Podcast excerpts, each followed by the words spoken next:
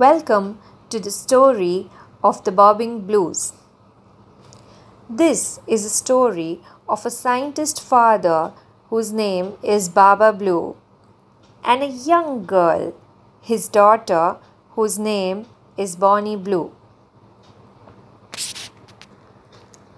One day, Bonnie Blue looks for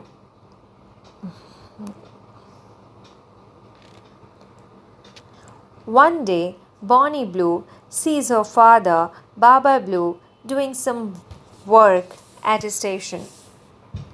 The clangs and bangs of the heavy hammer that Baba Blue was using reverberated unbearably in Bonnie Blue's ears. She had been watching her father bustle about this since the past one hour. Even the deafening sound of the hammer did not annoy her any more. Bravo! escaped a cry of elation from Baba Blue. His invention, for which he had burned the midnight lamp, was now all set to be tested. Bonnie Blue optimistically bade her father goodbye. Baba Blue soared through the sky, which was as blue as a forget me not. But little Bonnie Blue was getting worried. Her father had not yet returned from his fateful journey. After a lot of time and many weeks had passed, father had not yet returned. She wondered if she could do anything to bring Baba Blue back. She wondered if she could do anything to bring Baba Blue back. And then one day her brain cooked up a brilliant plan.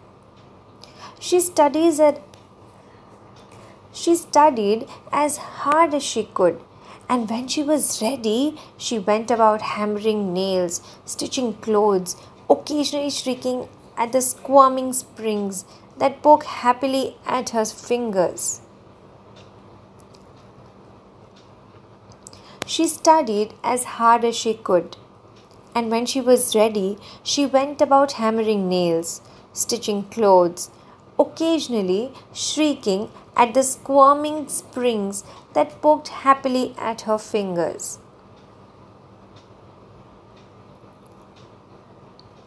After a couple of weeks, her hard work bore fruit.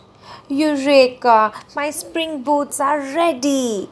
She bellowed, making the windows rattle and then with a squelching noise which made Batty, her meddlesome cat, jump, she took off into the sky.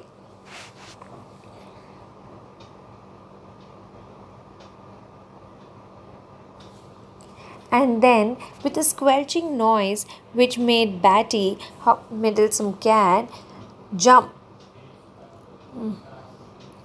And then, with a squelching noise which made Batty jump, Batty was a meddlesome cat. Bonnie took off into the sky. She flew so high that she ended up scaring the birds to death. The birds muttered curses at her under their breath. It was fun at first, but then it felt as if the springs would break away.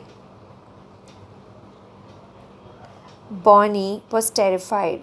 She curled up, closed her eyes, fearing what would come next. And then she bumped into someone. It was none other than Baba Blue. Baba Blue grabbed Bonnie by her cloak. He carefully cradled her in his arms. He was amazed at Bonnie Blue's wit and diligence. They come back on earth Baba Blue improved Bonnie's spring boats and he made a few more of them. Baba Blue, Bonnie Blue, and Batty Blue, the cat, soon left their boring house on earth to lead a life full of frenzy and entertainment in the space. So that is the end of the story.